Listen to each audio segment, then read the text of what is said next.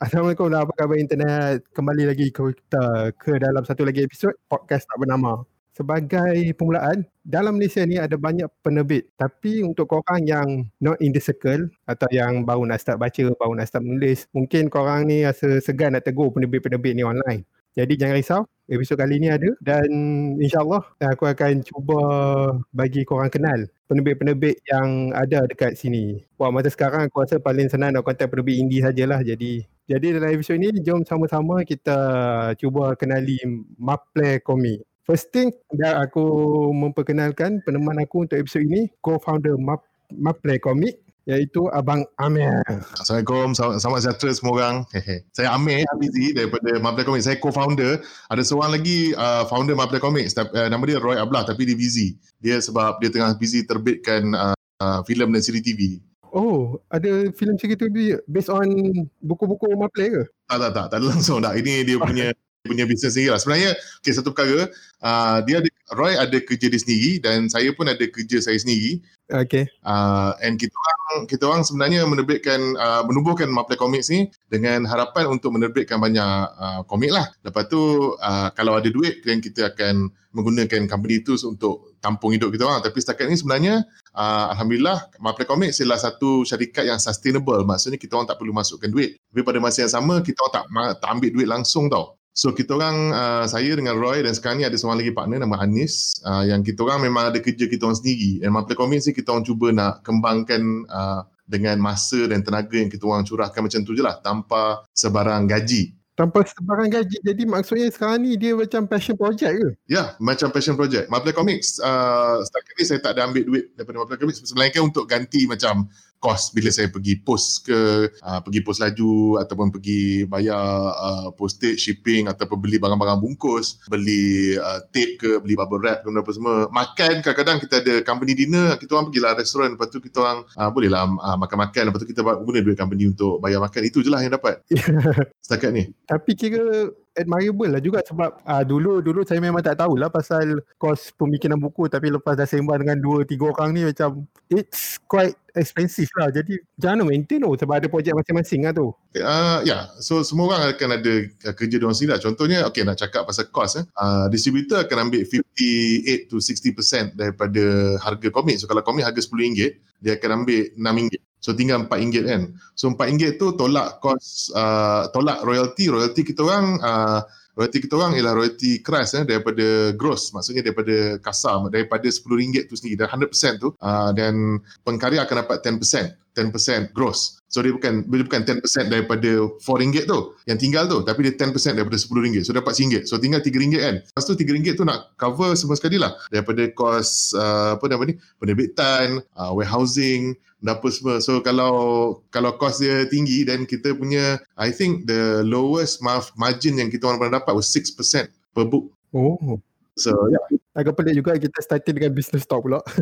Tapi itu I think that's a, uh, an aspect of it sebab sebabnya saya dan Roy menerbitkan uh, menerbitkan sorry menubuhkan syarikat penerbitan komik ni untuk uh, menerbitkan komik sebab uh, ada dua perkara. Satu ramai kawan-kawan kita orang yang uh, pelukis komik, penulis komik uh, komplain dia orang nak terbitkan komik tapi tak ada tempat. Hmm. Sebab ada penerbit yang macam nak ambil semua IP dia orang, ada yang macam ada censorship banyak. So kita terbitkan kita tubuhkan Maple Comics ni, kita uh, IP semua kita tak ambil tau. Oh. Ah, uh, IP belongs to the pengkarya. Kita tak ambil langsung. Kita cuma ambil hak penerbitan uh, hak penerbitan selama 3 tahun lebih kurang. Lepas 3 tahun, hak tu kembali kepada dia orang. Kalau dia orang nak suruh kita orang teruskan jual, kita orang jual. Kalau dia orang tak suka ke rasa boleh dapat tempat lain lagi best, itu tu pulang dia orang. So kita menghormati hak pengkarya, hak artis. Itu itu mission Maple Comics daripada awal. Oh, okay lah. So be, be, beza sikit lah dengan yang macam western punya market. Macam DC Marvel tu terus ambil IP buat suka hati. It, it, itu kita orang tak suka sebenarnya. Kita baca lah macam dia orang macam perah artis lepas tu tak bagi duit artis mati sakit lepas tu minta sedekah. So tak nak lah buat macam tu. We think there's enough money for everyone kalau ramai orang beli lah. I mean, kalau kita orang dapat ramai orang beli dan kita orang, semua orang akan uh, keuntung tau. Artis akan dapat royalty dia. Kita orang akan dapat kita orang punya cut lah. Hmm. Cut kita orang basically kadang-kadang daripada artis. Artis dapat 10%. Kita orang mungkin dapat 6%. Kalau kita nasib baiklah kita dapat 10% more kalau orang beli online lagi bagus sebabnya kita tak perlu go through uh, distributor. So kalau beli terus pada daripada kita punya website dan kita ada lagi banyak and kita punya kontrak pun ada specify kalau dibeli melalui website online kita bagi double the royalty 20% kepada artis. Oh, okey okey okey. Yang tu yang tu baru selama ni saya ingatkan kalau macam guna distributor dia lagi senang. Oh. Uh, distributor memang lagi senang lah. Distributor kenapa dia ambil 60% ialah sebab. Kedai buku akan ambil anywhere between 30 to 45%. So dia orang tinggal pun dia, dia orang pun tinggal macam 15% of the of the price and whatever else. So kita tak boleh salahkan distributor juga. Dia orang pun nak hidup juga semua kan. Ah, Okay, okay, okay, okay. Betul, betul, betul. Lepas tu, betul, bang cakap pasal yang censorship tu kan? Aha, ya. Yeah. Jadi macam mana, saya tahu lah kalau kalau Malaysia ni kalau macam tengoklah komik Attack on Titan tu pun dah kena censor dah. Tapi macam mana Maple nak, nak, nak mengubah benda tu? Dia Attack on Titan saya tengok dia ada pakaikan seluar, seluar dalam. Lepas tu kalau Titan point asal dia pakai seluar dalam yang bunga-bunga. Saya macam rasa sekelakar lah tu. Ah, betul, betul. Tengok tu pun macam, ya Allah. Tapi tak apalah memang.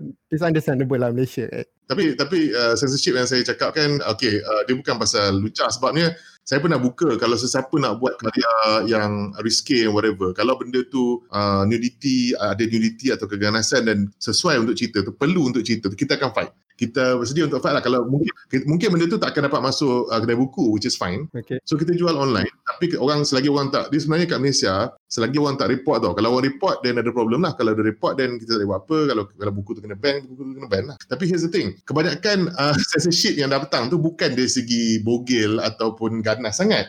Censorship yang masalah contoh ada setengah orang dia nak buat cerita perempuan dia pakai tudung. Tapi dekat rumah dia tak pakai tudung. Bila dia mandi ke apa semua dia duduk dengan mak tak pakai tudung. Eh, for example kan. Tapi ada setengah penerbit dia impose self censorship ha, perempuan tu kalau duduk rumah pun kena pakai tudung juga. Which is tak realistic lah. Kakak saya yang pakai tudung pun balik rumah dia buka tudung dia dengan murim kan benda kan. And lepas tu ada benda-benda macam tu. Lepas tu setengah benda uh, isu macam politik ke apa semua yang oh orang ni tak nak publish sebab ni sebab dia orang punya aliran politik lain. Kita orang tak pernah kenakan apa-apa sekatan atau larangan kepada apa-apa jenis politik dia orang nak ni lah. Tapi kita orang fikir macam ni je. Benda ni boleh jual ke tak kan? Kalau aku cerita pasal uh, politik, politik, politik lepas tu tak boleh jual, baik tak payahlah. I mean, as a publisher, kita orang fikir pasal market. Hmm. Eh, know, kalau macam cerita pasal politik, uh, apa-apa apa apa isu sekarang ni. Uh, Fahmi Reza, for example kan. Kau buat cerita Fahmi Reza, kalau ramai orang nak kita publish je, macam whatever lah. Tapi kalau benda tu asyik kena ban, benda apa semua, then mungkin kau self-publish lah kot.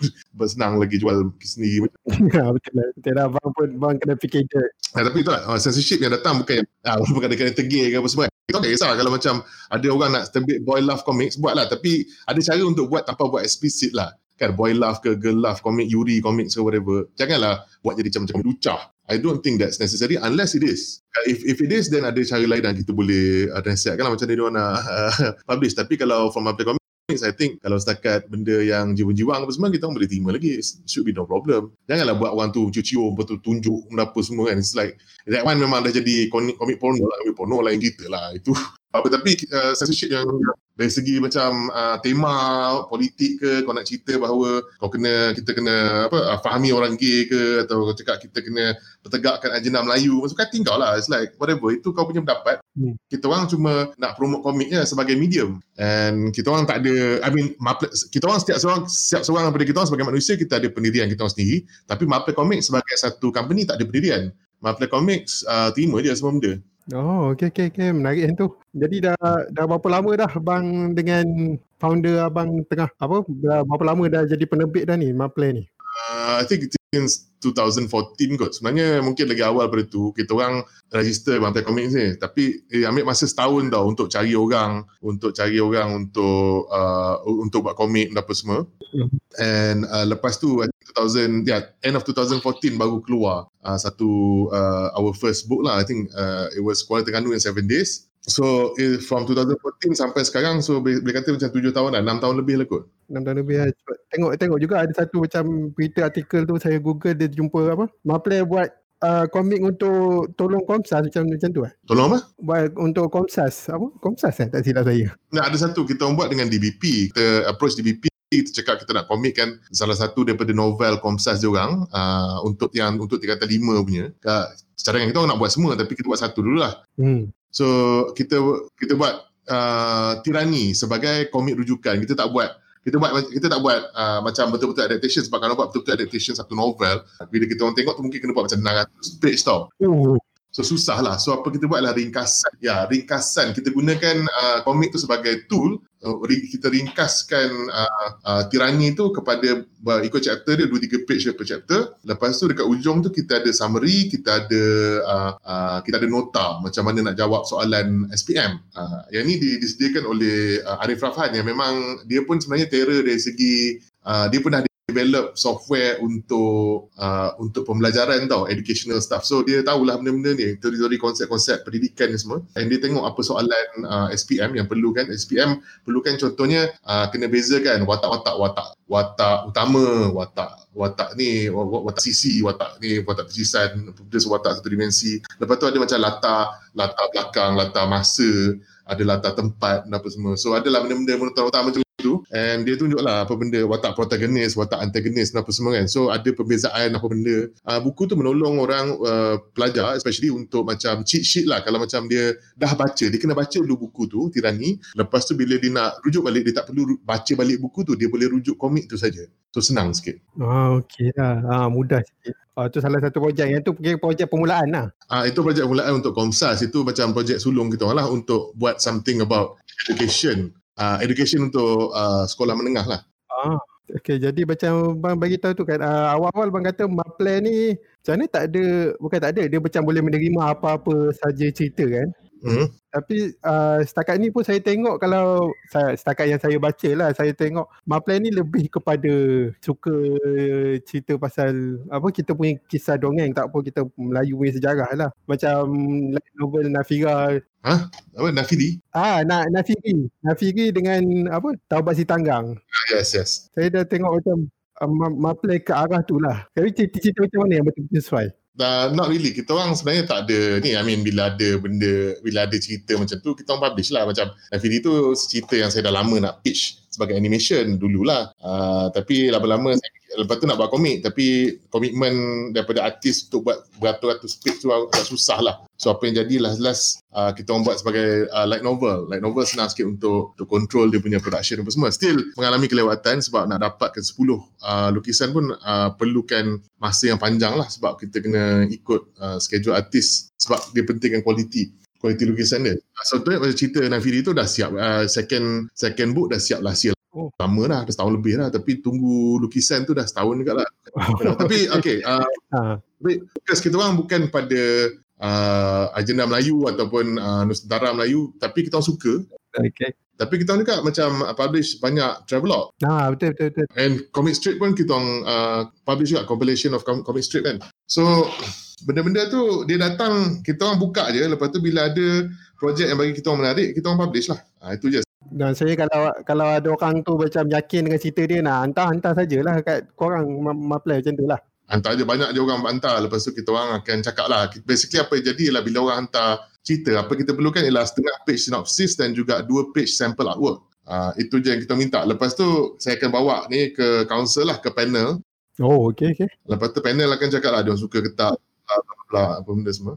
And um, kita orang tengoklah kalau macam biasanya kalau macam tahun ni dah penuh slate tapi kalau ada projek yang menarik kita orang boleh uh, boleh uh, adakan ruang lah untuk publish uh, projek yang best lah kan yang macam kalau tiba-tiba kita nampak lukisan dia betul-betul gila babi style memang apa uh, yeah. power gila dan we bump certain projects ke, ke belakang lah projek saya pun boleh bump ke belakang berapa kali dah sebabnya kita nak accommodate certain other projects lah ke depan uh, jadi kiranya Maple ni dia akan apa yang mana yang dia rasa unik yang tu yang dia akan tumpukan dulu.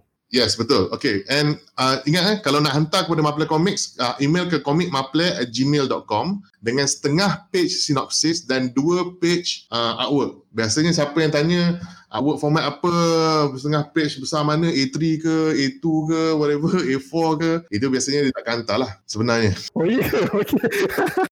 okay, tak takut. Kita nak hantar, dia akan hantar. Kalau dia tanya macam, oh ni spacing berapa, font berapa, uh, kertas besar mana, brush pakai brush apa ni biasanya biasanya dia tak hantar uh, sebab dia dia dia suka idea menghantar komik tapi dia tak nak buat pun sebenarnya. Uh. Itu cabaran yang utama kita orang lah. Antara ni lah kita orang kekurangan komik uh, untuk dihasilkan. Okey, cabaran kita orang ada beberapa. Satunya ialah uh, kita masih perlukan ramai orang membaca komik dan membeli komik kita orang. Siapa yang beli, terima kasih awak banyak. Terima kasih Daun Keladi juga, harap boleh beli lagi. Kalau kalau suka lah, kalau tak suka then maybe uh, ada komik lain yang boleh dibeli, mungkin BTS atau Gempak. Gempak Stars would be better juga. Lepas tu, pada masa yang sama kita juga daripada pengkarya kita perlukan pengkarya yang berkualiti untuk hantar kepada kita orang karya yang berkualiti. Kalau pengkarya tu fikir itu berkualiti dan hantar kepada kita orang kita orang fikir tak berkualiti itu fine. Tapi kita kena cakap lah we need to start talking uh, and kalau boleh kita nak kita nak terbitkan lebih banyak yang berkualiti lah. Sebab sekarang ni kita memang kekurangan pengkarya komik. Oh, okay. Tapi I, I mean kualiti tu lah macam I mean kalau saya pun orang baru start kan saya mana tahu apa benda define quality tu macam mana saya nak have that confidence lah kalau bang lah nak bagi orang tu ada confidence datang hantar saja No, here's the thing. Kita orang yang dah publish, uh, saya dah publish buku, saya dah buat filem, saya pernah buat, uh, saya pernah tulis siri TV, apa semua. Okay, okay. And, and semua orang yang pernah sampai ke, yang pernah berkarya, yang dah kena publish apa semua, yang buat semua benda ni, semua orang pernah fail, pernah kena reject. Kalau kalau tak boleh kena reject, walaupun uh, walau sekat, uh, kalau tak boleh kena reject 10 kali ke, apa semua, dan baik tak payah, tak payah jadi penulis lah. Jadilah macam engineer ke, atau jadi investment banker ke, itu dapat lagi banyak duit. And apa yang kita orang boleh uh, sediakan sebagai mapel komik, Yalah. Kalau orang tu tanya betul-betul, kalau orang tu hantar, lepas tu kita biasanya kalau macam eh, tak best sangat, kita akan uh, email dan tolak. Tapi kalau macam dia betul-betul nak feedback, cakap lah dia nak feedback betul-betul dan dia tak kisah kalau kena kutuk apa semua, then kita orang boleh consult. Saya saya boleh je kalau macam bila ada masa lah. Hmm. Janganlah macam hantar terus minta 5 minit lepas tu kan. Mampu lah. okay, okay, okay. Macam saya ada banyak masa kadang-kadang saya duduk rumah tak tahu nak buat apa kan. So kalau orang tanya nak minta feedback pasal karya dia, apa yang dia patut perkasakan dari segi penulisan atau lukisan, boleh. Cuma tunggu masa yang sesuai. Uh, bila saya ada, saya akan saya boleh bagi uh, ataupun Roy boleh bagi juga apa benda semua feedback. Supaya kita pun nak kembangkan uh, bakat semua orang supaya industri ni boleh kembang. Sebab sekarang ni kita tak ada industri. Kita basically ada scene yang kecil. So kalau sesiapa nak berkembang, mengasah uh, bakat, kena tak boleh malu tau untuk untuk kena kena bukan kena maki lah. Kita orang tak maki nice people kita akan bagi feedback yang yalah, tapi harap dengar je lah kalau nak terima tak nak terima tu pulang sebab ada je yang ada saya pernah yang macam tak nak terima dia cakap lukisan dia best cerita dia best walaupun bang dah explain habis-habis dah dia still tega aku yang best macam tu lah Ha, dia best gila. Contoh macam ada satu tu bagi cerita, cerita cakap okay, kita cakap ada problem nanti ni, lepas tu oh, best juga. So, itu taste lah. Uh, okay, okay. So, taste kita orang, taste dia, so is, tak ada, aku tak cakap dia salah eh. Hmm. Sebab mungkin betul. Mungkin tiba-tiba lepas dia siap, siap cerita dia tiba-tiba dia dapat uh, ramai gila orang beli dan kita orang yang salah, kita orang malu duduk tepi whatever. Yeah, it's possible. So itu tapi itulah I mean it's like kita kena kita tak boleh bekerja dalam silo lah. Tak boleh bekerja seorang-seorang lah. Kita kena tanya orang, "Eh, hey, what do you think?" Orang dapat contohnya aku pun uh, aku tanya member aku um, eh uh, aku buat macam ni okey ke tak sebenarnya aku jual macam ni aku buat macam ni bla bla bla bla bla boleh boleh jalan tak Semalam mana aku baru lepak uh, More apa semua aku lepak kat Hartamas. Cik Hartamas sebab ada member belanja kopi. Okay. member belanja kopi. aku duduk lepak-lepak berat-berat aku cakap eh aku nak buat aku nak buat ni aku nak buat ni. Kau rasa okey tak? Dia cakap kau kena buat macam ni. Tapi kalau macam ni tak best lah. Oh ya ke? Bla bla bla. Itulah I mean itulah cara cara kau uh, perhalusi kau punya idea. And macam kau tak perlu macam berperang setiap masa tu. Aku kadang-kadang setengah orang especially orang muda kadang-kadang dia always like macam war mode, battle mode on all the time. Macam aku penat dah tau, dah tua kan. So macam aku tak tahu lah aku nak gaduh sampai bila. But that's that's that's part of growing up lah. Then that's part of growing the industry. Hmm. Adik kira macam kalau ada idea tu don't, bukan don't take it don't take it to, to personal lah. Just Ah yalah. I mean itu pandangan orang. Semua orang ada pandangan kan. Hmm. Takkanlah kau boleh takkan semua orang akan setuju dengan pandangan kau kan. Kalau hmm. kalau 10 orang 10 orang ada pandangan dia sendiri, tak ada satu pun yang sama 100%. Mesti akan ada percanggahan jugalah. Ah, betul betul. Jadi macam Maple ni memang setakat ni tak ada tak ada satu niche lah yang kau orang cuba target. Tak ada ah. Tak ada, tak ada. Kita orang okey je. Kita orang sebenarnya sebab itulah sebab kita orang tak boleh nak target sebabnya tak cukup tau. Untuk kita orang target. Kalau kita orang target oh kita nak buat Nusantara punya je. Tinggal nak feeding dengan tabat setengah lah kita tak boleh lah publish uh, Jejon di Jepun, kita tak boleh lah publish Kuala Terengganu in 7 days. Hmm. You know, that kind of stuff. Tak boleh, tak boleh publish invasi sebab invasi ialah cerita sci-fi. Ah, betul, betul, betul. So kalau kita nak kita nak buat kita nak buat oh kita nak buat uh, apa travelog saja then tak boleh lah buat uh, tak boleh ambil uh, komik merah tu yang cerita hantu tu tak boleh lah buat uh, apa uh, Kid from the Big Apple sebab dia bukannya dia bukannya cerita apa uh, dia bukannya travelog so sebab tu kita orang tak boleh nak nak cakap bahawa kita corner any sort of niche sebab kita tak cukup pengkarya dan juga karya untuk diterbitkan. Jadi macam mana bang cari penulis? Maksudnya bang apa setiap setiap hari bang tengok Wattpad ke apa macam dia ni dia ni boleh ni dia ni boleh macam mana? Kita orang tak limitkan cara tapi yang cara yang paling aku suka ialah dululah pergi KF KL. Pergi KF KL tengok orang-orang muda, tengok orang sorry, orang-orang muda-muda uh, berkarya lepas tu tak mengharapkan uh, duit. Dia pertama aku tanya kau buat komik ni kau nak duit tak? Dia cakap macam tak. Oh, best gila. Sebabnya memang tak ada duit. Kau tanya kan komik ni. So kau macam kalau ada saya nak jual sejuta kopi sekat mampus lah macam mana. kita orang print macam seribu. So kalau macam apa seribu kali print baru dapat sejuta kopi So it's difficult. Uh, tapi apa yang kita orang suka ialah bila kita orang pergi KFKL, bila kita orang pergi Comic Fiesta atau any of these VEX dulu ada Visual Arts Expo lah, ada Animanga lah. Bila ada booth komik, yang sebab tu kita suka KFKL sebab KFKL dia fokus kepada local comic scene. So orang yang buat adalah buat komik, adalah buat button badge lah, buat apa benda kan. And kadang-kadang some of these people lah hobbyist. Some of them kerja, ada kerja, lepas tu hobi-hobi buat komik. Lepas tu kita tengok, ish, bestnya kalau boleh orang ni buat komik kan. So masa tu kita orang cari talent. Okay, kita orang juga cari yang cakap Instagram, kalau ada orang buat apa-apa benda, kita orang offer lah, eh nak buat ke tak? Uh, ada yang cakap ya, tapi kebanyakannya cakap tak lah. Ataupun uh, memang dia orang dah ada publisher dia orang sendiri, apa semua. Uh. So that one. Tapi and ada juga orang hantar. Kata, uh, ada beberapa orang kita orang publish sebab dia orang hantar. I think je John Suraya uh, dia hantar sebab dia recommended by a friend. Hadi Makno sih. Recommendkan kita orang uh, kepada, I mean, recommended us to each other lah. You know, I think kuasa lah. Uh, dah lama. So kalau yang Instagram tu kan, mostly lah duit a hobby. Macam mana? Abang pernah pujuk tak? Maksudnya orang yang nak buat komik, nak menulis ni as a hobby tapi bang terpaksa pujuk katakan oh, you can change this. Boleh jadikan satu kerjaya. Bang pernah cuba pujuk. Kerjaya? Uh, kerjaya. Uh, kerjaya. Quote unquote. Sebagai kerjaya. Uh. Ya. Yeah. Kerjaya. Uh, aku biasanya benda-benda first aku cakap ialah jangan quit kau punya job. Okay. Else, uh, and focus on this thing. Sebab aku takut. In the sense that reality dia ialah kalau nak jual komik kat Malaysia ni setakat ni aku rasa uh, kalau indie publishing macam ni kan dia belum capai tahap best lah. Tapi itu semua orang masing-masing dewasa I mean semua yang publish kita yang kita orang uh, atas 18 tahun. So dia orang kena buat keputusan sendiri lah. Aku cakap reality lah. Setengah orang tak buat tau lepas aku cerita kat dia orang yang okay this is reality this is banyak aku publish this is how much we can sell within one year kan? So dia benda tu bila macam bukan puluh-puluh ribu untuk dia sebulan eh, setahun atau sebulan dia memang dia orang ada setengahnya macam terus terus belah lah. and dia orang cari penerbit lain tapi dia orang tak terbit-terbit pun sampai sekarang which is sad sebabnya benda ni is yeah is is still is still is still very small though. I mean, people think that oh, publishing it takes a lot of money dan apa semua. Yeah, but and blah blah blah. Ada macam-macam nuance.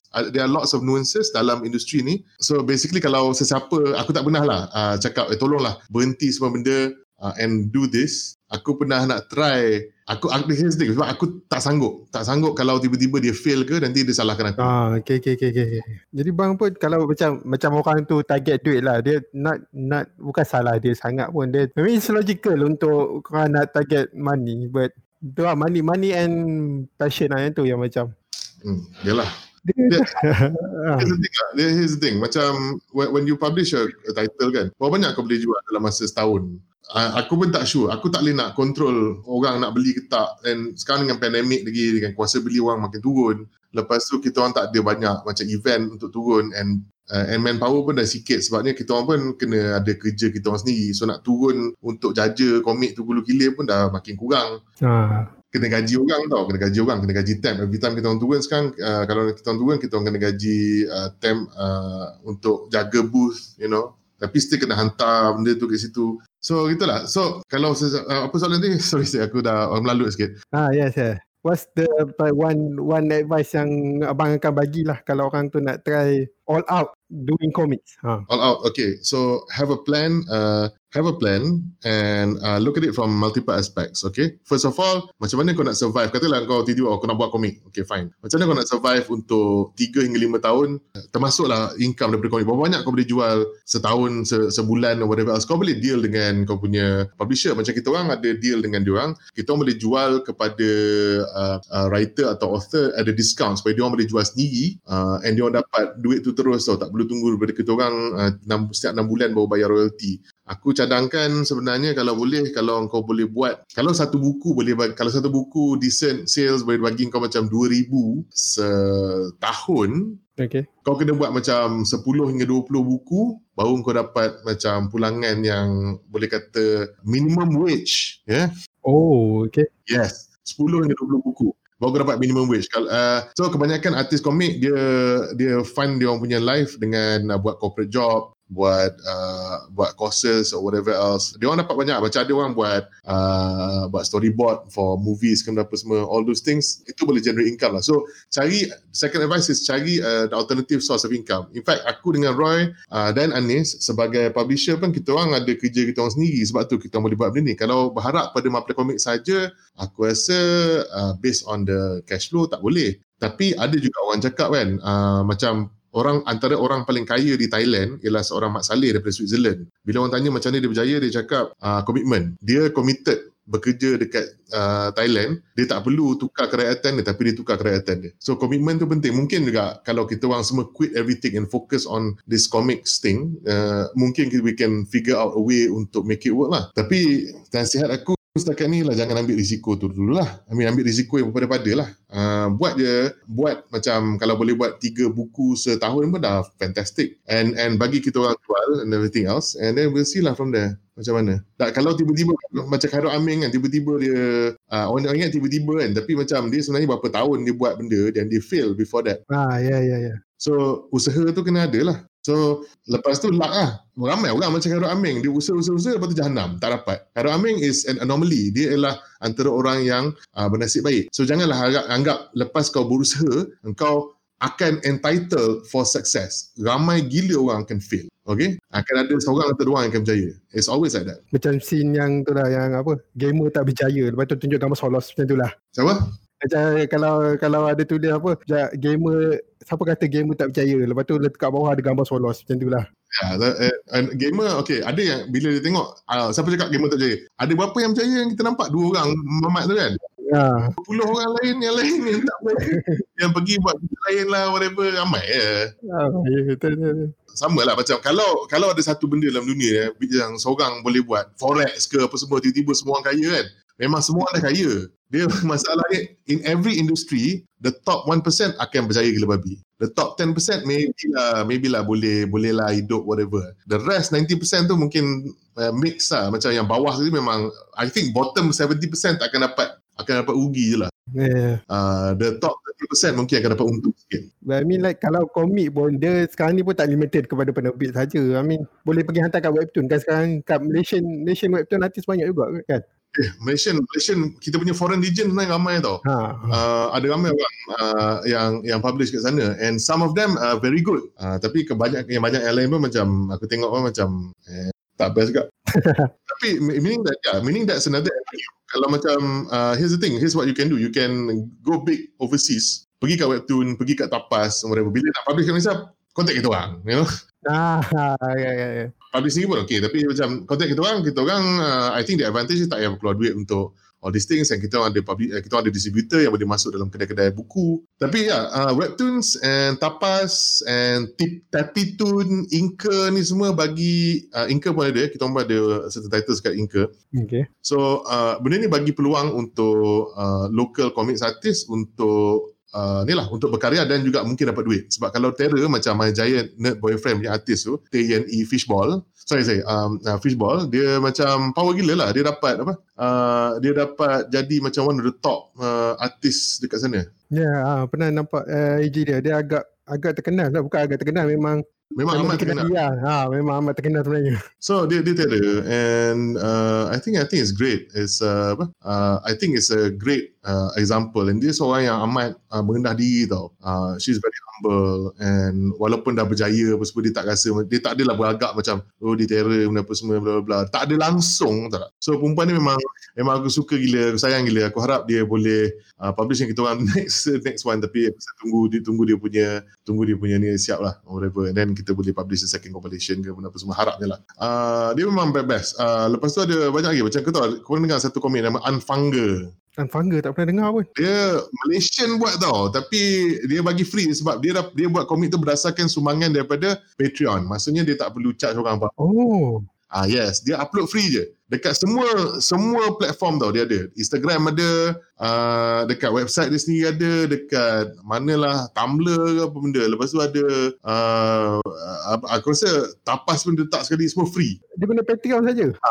Yang artis yang pakai Patreon aku kenal cuma ada dua. Yang artis Unfunger ni, aku lupa nama dia apa. Satu lagi Chin Yu. Tak salah aku. Chin Yu dia dia cuba nak uh, dapatkan macam seribu orang bagi dia satu dolar sebulan. So kalau kalau nak nak support artis uh, bolehlah uh, search Chin Yu C H I N space Y E W. Uh, so itu antara uh, uh, itu satu benda yang orang belum try lagi kat Malaysia sangat which is Patreon ni konsep dia lah kita bayar bulan-bulan kepada artis ni bayarlah RM1, RM4, RM5, RM10, RM100, RM1000 kalau, kalau kaya ke. Kat artis ni sebulan supaya dia terus boleh berkarya. Dia akan buat pledge je lah. Dia, okay, dia akan uh, buat oh, apa-apa. Lepas tu siapa yang dapat pledge macam RM4, RM5 akan dapat banyak ni. Siapa pledge RM10, whatever akan dapat benda ni. Ya, yeah, banyak banyak juga youtuber yang youtuber yang US yang buat macam tu sebenarnya better. Ah yes, ada ada ada youtuber buat. Ya. Tapi itulah. Tak tahulah macam mana uh, market ni akan uh, evolve lah later on. Sebabnya dengan pandemik ni dia telah jahanamkan buku kedai buku tak tahu. Macam ada banyak kedai buku tutup. Ya ya. MPH MPH New Center oh yang tu sayang. Dah nak buat macam mana kan? Hmm. aku pergi pun kadang-kadang tengok aku ada lima orang kan kat dalam kedai buku tu lepas tu aku beli pen. beli envelope. Lepas tu macam apa benda kan? Betul lagi betul. Abang masa macam ma, ma plan ni lah. Abang sendiri lah mengaku tak ada lagi market. Jadi macam Uh, macam bang, bang beritahu lah sebenarnya tak ada market sangat lah kat Malaysia ni kan. Uh. Macam mana bang dengan Roy dulu boleh ada confident aku nak jual komik. Aku nak jual night novel. Sedangkan Roy dengan bang sendiri dah tahu the fact yang tak ada market. Uh, okay, here's the thing. Aku tak cakap tak ada market tau. Uh, aku cakap market ni kecil. Okay, okay. Ada orang yang yang still buat duit from from comics. I mean, aku tak nak cakap itu sebabnya uh, macam gempak tak silap aku uh, masih lagi dia orang jual komik dia orang beratus-ratus ribu kopi ada setengah je lah aku rasa yang uh, macam Keith punya lawak campus masih jual masih laku ha, ya. lepas tu yang si apa nama ni yang uh, komik yang dibuat untuk uh, sekolah untuk pelajaran tu pendidikan tu still laku kalau bukan beratus ribu, sepuluh ribu. So there is a market for that. And also ada pembaca komik kat Malaysia ni aku pergi tengok dekat uh, some of the pirated uh, pirate sites apa semua.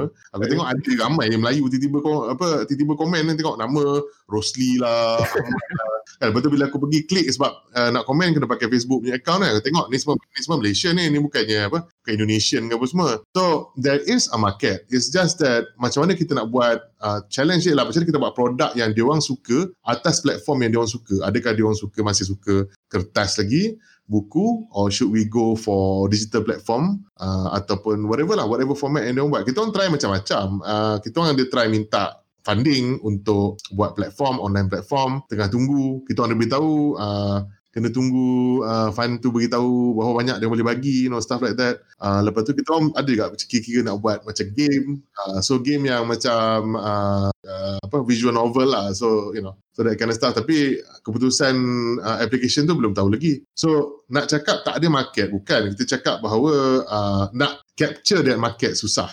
Nah, ya, ya sebab ada je orang suka komik tapi macam how do we get it to them? Sometimes dia orang macam dah bertahun-tahun tak pernah beli komik tiba-tiba beli komik sekali. Lepas tu kalau macam lambat uh, lambat dapat oh mengamuk sebab betul tak nak beli lah so that, I mean itu tak jadi pada semua orang tapi it happens to some people. And we have to be careful of that. I, I think the whole industry yang tak besar ni pun harus termasuklah individu yang jual komik ni whatever harus try uh, memikat market tu supaya market tu memang akan react very well kepada produk yang keluar. Uh, yang, yang aku cakap tadi bukan pasal tak ada market. Eh. Aku cakap tadi pasal cabaran yang dihadapi oleh Maple Comics dalam cubaan untuk capture the market. Tapi tapi kalau market kita boleh dikembangkan, it would be great lah. Kalau macam uh, macam stigma pasal komik hanya untuk kanak-kanak tu uh, boleh ditolak tepi.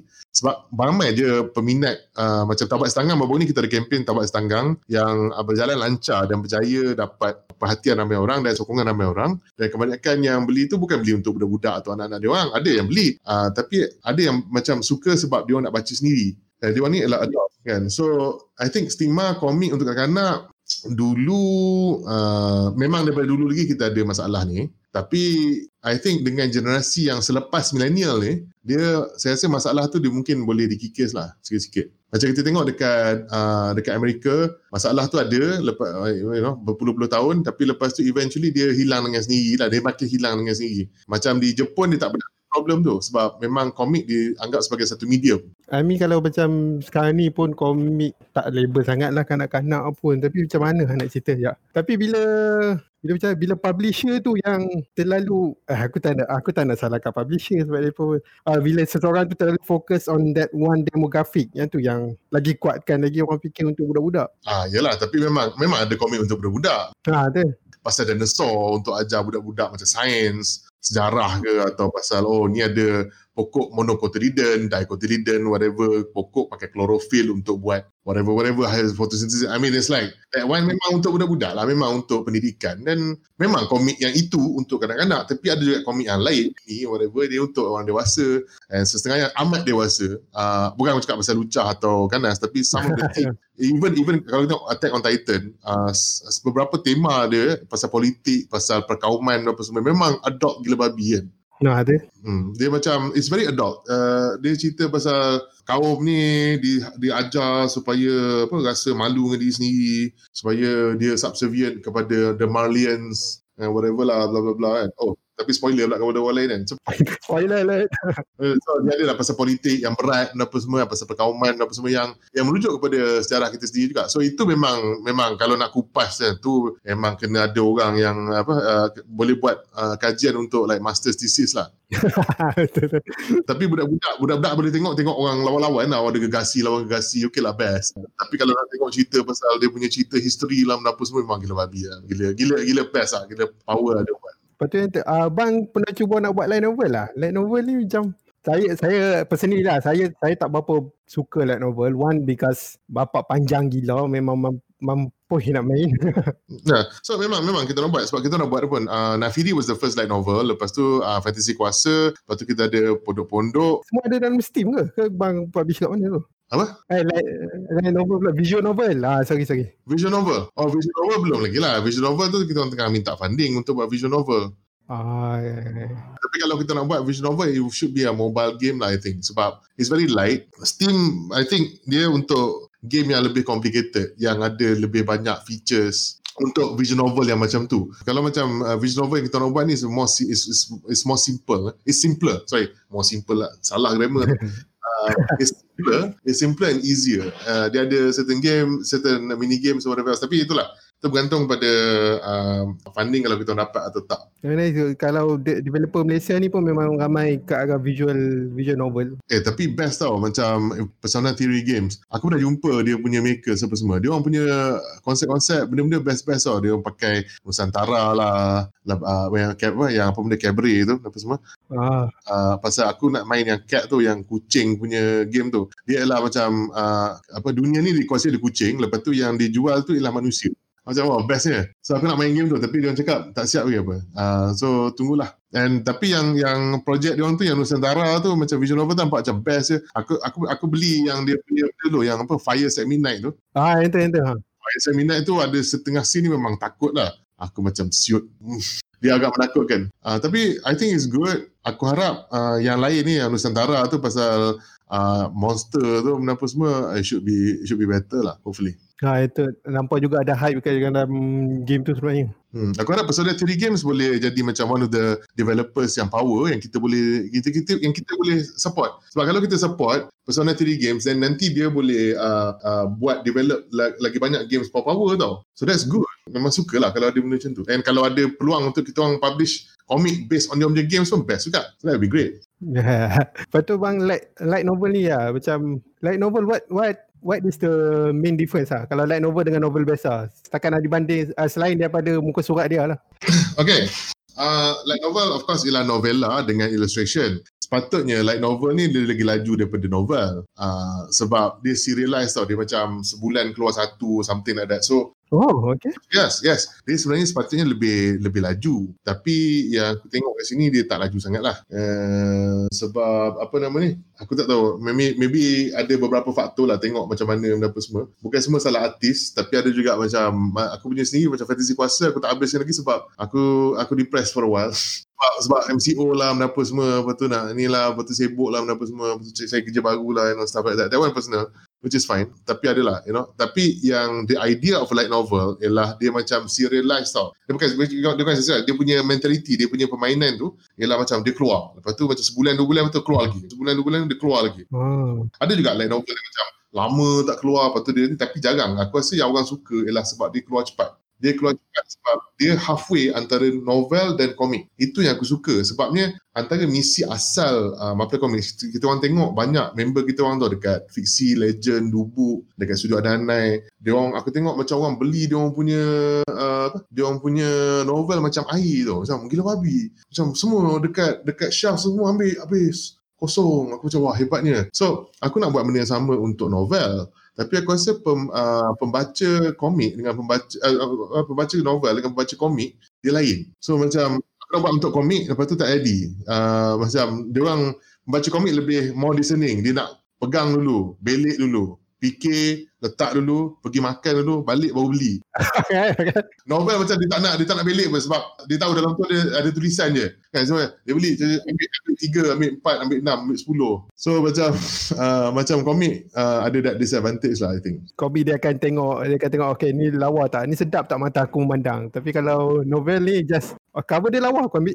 Uh, yeah, it's, it's more discerning lah. Tapi macam, tapi tak agak macam uh, more established titles macam Lawak Campus. Orang dah tahu apa ada kat dalam dalam tu. Dia dia ambil Ini antara benda yang aku nak sarankan kepada pengkarya juga. Antara sebab kita susah nak kembangkan scene komik ni ialah dia orang keluarkan mungkin satu title lepas tu dia orang nak tunggu mendatang tu so like 40 million copy susah lah. Kau kena buat banyak. Tengok macam Taubat Setanggang sekarang ni people for example dia ada tiga buku And Jejuan di Jepun ada macam sekarang ni ada empat buku. So orang tahu bila dia orang beli, yang pernah beli akan tahu kalau dia orang beli apa what to expect, apa akan quality komik yang dia orang boleh expect from these things tau. So uh, kita perlukan benda macam tu. Tapi kalau kau buat satu dua, lepas tu jarak macam lima tahun gitu, you know it's like yeah, it's it's a bit difficult lah. So kalau pengkarya tolonglah uh, satu buat banyak uh, dan cepat. Nombor dua tolonglah kalau dah start satu cerita tu tolonglah habiskan sebab ada banyak tau um, cerita komik yang di start kan lepas tu dia orang tak habis kan so bagi bagi aku pembaca bila dia baca lepas tu dia nak tunggu sambungan lepas tu tak ada sambungan dia rasa tertipu kalau tak ada sambungan oh ya, ya. faham faham perasaan tu Ha, so dia rasa macam abuse tau. Ramai yang komplain lah. Uh, banyak yang kat luar sana. Especially kalau macam self-publish. Dia publish satu. Lepas tu dia dia menghilangkan diri.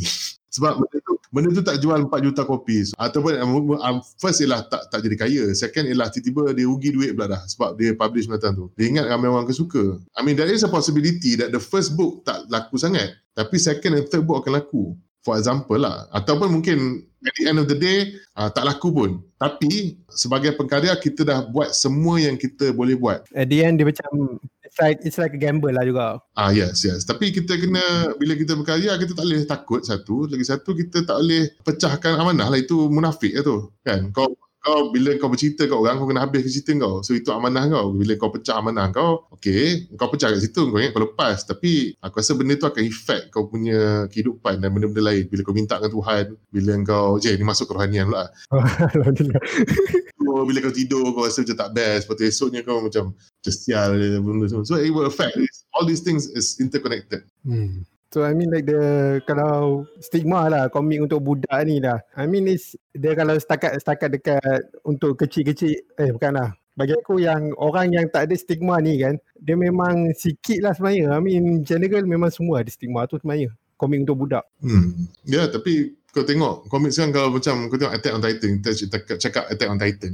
But uh, kalau kau tengok adakah komik tu untuk budak-budak? Tema dia perang politik perkauman pasal genocide and everything else kan? So macam you know it's like is that really untuk kanak-kanak? So aku rasa dengan dia okay even even demon apa demon hunter kaiba apa demon apa? Demon demon slayer. Demon slayer kan? Demon slayer macam demon slayer kita nampak macam oh ini untuk budak-budak. Is shonen is traditional shonen kan tapi kalau kau tengok dia punya design, character design, dia punya world design, keadaan apa uh, dunia yang dia reka tu betul-betul teliti tau dengan dengan uh, references kepada baju, kepada bangunan. Ah ya. ya. Aku uh, sebagai aku rasa mana-mana artis akan oh bestnya kan macam Inzal terus oh so, uh, aku aku enjoy dia punya dia punya benda. I mean dia punya sensibility uh, kebudak-budakan shonen tu. Tapi pada masa yang sama there's an underlying thing about that. Dan dia juga aku rasa ada subtle layer of uh, nostalgic uh, messaging kepada orang Jepun kat situ. Tapi aku tak tahu apa sebab aku tak dapat jiwai sebab aku bukan orang Jepun lah. Ah tu betul mengakuin tu.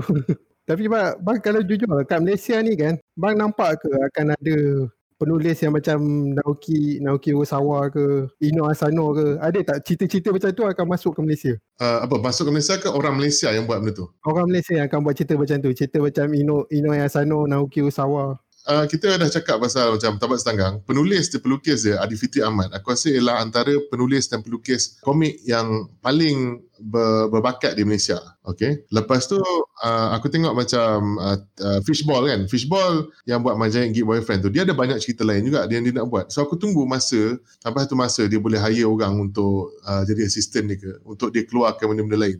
Uh, perempuan yang Erika Eng yang buat uh, Fried Rice yang menang tu. Awal-awal first first karya dah menang Eisner Award. Kau bayangkan lepas dia siapkan dia punya fried rice tu dia dah settle, dia dah malas nak buat, dia buat cerita lain, dia habis sama tu, dia buat cerita lain. She will do something really great aku rasa. Raymond Ashley Yee uh, yang apa yang buat uh, The Merchant uh, The Carpet Merchant of course apa course apa benda lah yang uh, panjang dia punya Aku ada beli buku dia. Aku rasa saya beli buku dia. Aku rasa dia antara uh, pengkarya komik yang betul-betul cintakan the process of doing the comics. And also, it, kita boleh nampak hasilnya dekat dalam dia punya karya. Eh. Dia punya memang memang world class. Dan dia pun nominated for an Eisner. Aku rasa tak aku takkan terpanjat kalau dia akan menang beberapa Eisner dalam kerjaya dia lepas ni. You know, ada ramai lagi orang, tahu tak? Uh, macam Cross Cross ialah orang yang buat banyak dia buat banyak uh, iklan lah itulah inilah whatever. Tapi aku rasa kalau eventually bila dia publish a few things aku rasa dia boleh menarik minat ramai orang. Uh, ada banyak lagi orang yang tak ni lah. Macam Pak Cik Fingernails walaupun dia sekarang on hiatus daripada buat Paradigma Guru. Aku tunggu je dia habiskan Paradigma Guru. Pak Cik kalau kau dengar ni uh, habiskanlah cepat-cepat ya. Terima kasih. So anyway dia ada buat ni tau Whispers of the True King dekat Tapas.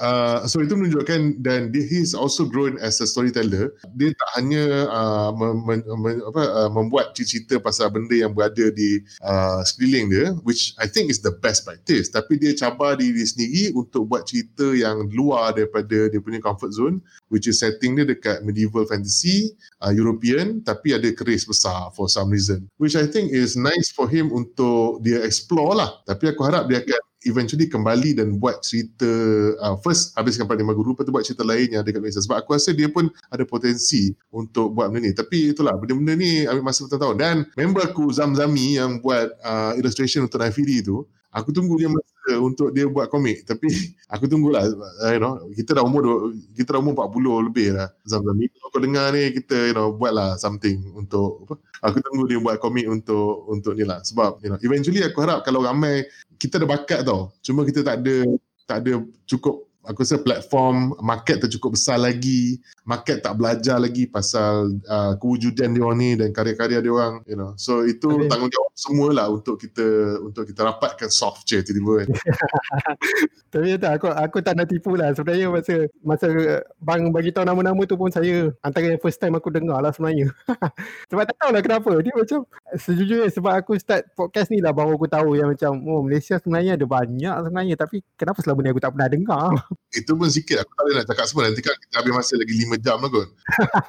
Tapi dia, dia nak market diri kot. Market diri memang something yang susah sebenarnya eh ni John Suraya dah dapat PhD dalam manga studies kan? wow. Okay, kita ada kita ada bukan apa uh, uh, siapa mama yang tulis buku pasal komik buku lupa start dengan M. Eh kita tak tahu pula. Fine. So kita bukan ada satu orang pengkaji je. Kita ada uh, seorang yang dilatih di Jepun eh. Belajar di Jepun buat PhD di dekat Kyoto, yes. Pun. So dia pergi ke sana dengan beasiswa kerajaan Jepun untuk buat PhD dalam manga studies. Manga studies. Oh, so benda tu memang ada. Selama ni baca ingat aku macam entah ada ke tak.